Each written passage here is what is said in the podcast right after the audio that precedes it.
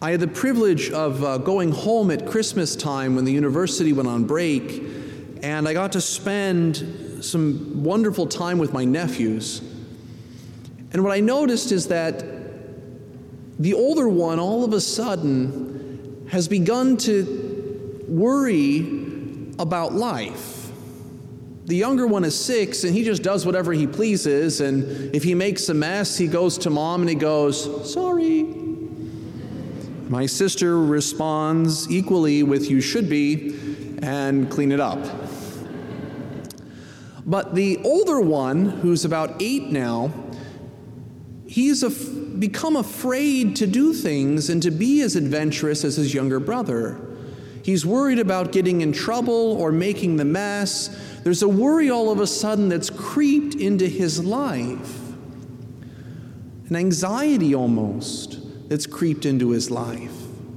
And I know in my own life that I struggle with anxiety, but when I was younger in high school and in college, I had no idea that it was there because I kept myself far too busy. It's only when I began to slow down and sit and be still that I began to encounter within myself the fact that there was this restlessness. There was this lack of peace, almost a sense of, I need to be doing something I'm not good enough. There's, there was something that was going on. There was, almost, there was a, a profound worry that was there.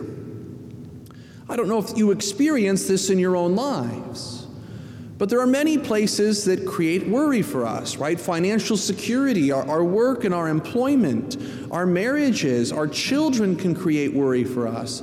If you're in school, it's your grades sometimes that create the worry, or your friends or your peers. Sometimes it's just our, our athletics that create worry in our lives. But there's all these areas in our lives that create worry because we're looking at them to bring us some sort of fulfillment. And we're the ones who are, who are, in, are trying to bring something out of them, not the Lord. Because my nephew, who's six, knows that no matter what he does, his parents will love him and they're going to take care of him and provide for him. My nephew, who's eight, isn't so sure of that anymore. Now, I don't know what's happened, but there's just something that changed in those years.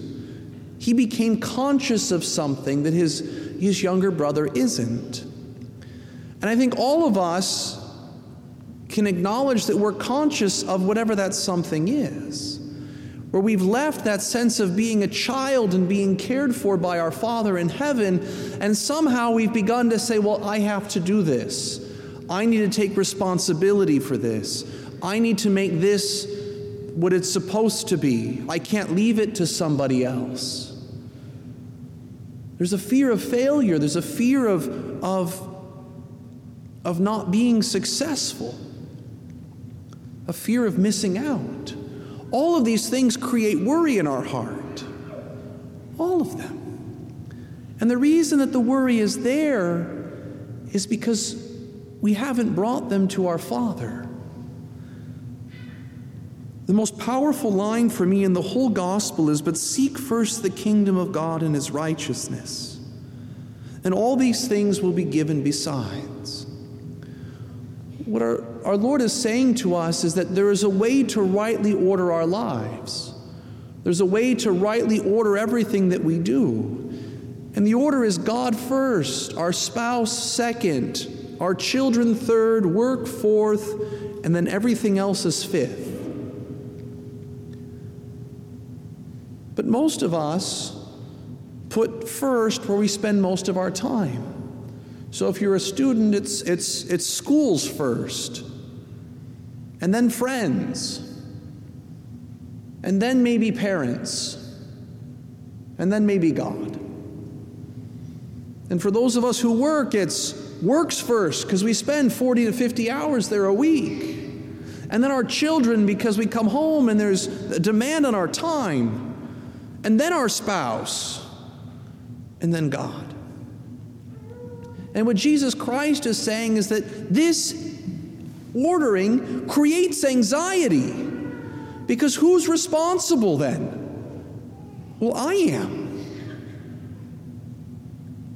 And there's no way I can handle all those stresses. But when we take that order and invert it and put God first, and then our spouse, and then our children and work, all of a sudden, our life has an order and a structure to it that grants us this place of peace because God is the one providing. I, I, am blessed to have walked with a family for a number of years back in my diocese. And um, within that, this in, the inverted structure of work being first created tremendous anxiety for the husband. And it created difficulties with the children because he was always tired with work and he would come home and feel obliged to be with his kids and he would give his wife what was left. And there was just a lot of tension and, and angst that was there and a lot of worry that was present in their marriage. He was a faithful man, and so he was starting to make that time for prayer. Well, the, the Lord knew that he wasn't willing to give him his work. And so the Lord permitted him to lose his job. And I got a phone call from him the day he lost his job. I have never heard someone so happy about losing their job. But he lost his job, and this is two and a half, this is right after Christmas. And there was such a sense of relief. Because all of a sudden, his life began to order itself the way it was supposed to. He started taking time for his prayer. He started spending more time with his wife, which changed the way that they parented and changed his relationship with his children. His son actually called me yesterday. It was a, a, beautiful conversation, and he talked about how much healing has taken place between him and his father as they've begun to talk through and, and wrestle through everything that he wasn't able to because he was so anxious about his work. I'm not saying that I wish anyone to lose their job. But what I'm saying is, is that the Lord helped him to rightly order his life, and it's brought tremendous healing to his family and to his community. Because now he goes to the Lord with the issues that are going on within the family. He brings those to the Lord and he says, Lord, you know the answer. I don't. I don't know how to love my wife. I don't know how to love my children the way they need to be loved. But you do. And half the time the answer comes back from his wife as to what might be helpful. But now, half the time he comes back with the answer that the Lord has placed in his heart. To which his wife says, Well, I don't think that's going to work. And he says, Let's trust the Lord. And so he, he is shepherding his family in a way that he never was able to before because he goes to the Lord first. And oftentimes his wife now will say, He's, he's right. He knows what the family needs more than I do. And so she's allowing him to lead the family in a way that she wasn't before because he was so caught up in his work. And it's just such a beautiful gift that begins to happen once we begin to order our lives with God first, our spouse second, our children and work. Now, don't get me wrong, it took for him an earthquake in his life to make that happen. It doesn't need to be that. It requires of us to take the time to come before the Lord every day and say, Lord, this is what takes all my attention. This is what wakes me up in the middle of the night.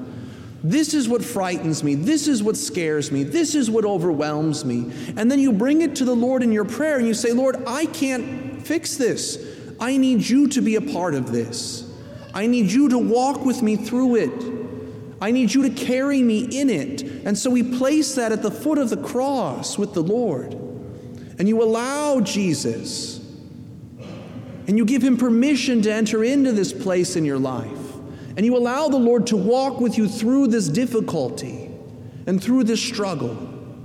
The Lord doesn't say, I take away all struggle, I remove all difficulty and strife. He says, No, but if you seek first the kingdom of God, everything else will be taken care of. So, in the midst of the difficulty, in the midst of the struggle, in the midst of the worry, we have to go first to the Lord. Because by going to the Lord, we give the Lord the permission then to bring about the good work that He desires. That's the beauty. If you struggle with anxiety, which is probably half of you to two thirds of you here, I struggle with it. We have to go to the Lord. Allow Him to be our rock, allow Him to be our refuge, and to recognize that He is going to take care of us because we're His children. He doesn't abandon us. He never once said, Now you go take care of this yourself, and when you're done, come back and show me. He said, Let me do this with you. Let me even do it for you if you're willing to. So the greatest struggle in our lives is to give up control. But that's what the Lord wants to let go. He wants us to let go so that He can work the good work. He wants to help us rightly order our lives of God, spouse, children, work. He wants to help us to do all things well. And that's only possible when we give Him that permission. So I ask you, what is it that you worry about? What is it that takes away your peace? And as the altar is being prepared for the sacrifice of the Mass, place those things on the altar. Give Jesus permission. Give him permission to work in your life. And if you trust, miracles will happen because we've now given God space to once again shepherd us, his children.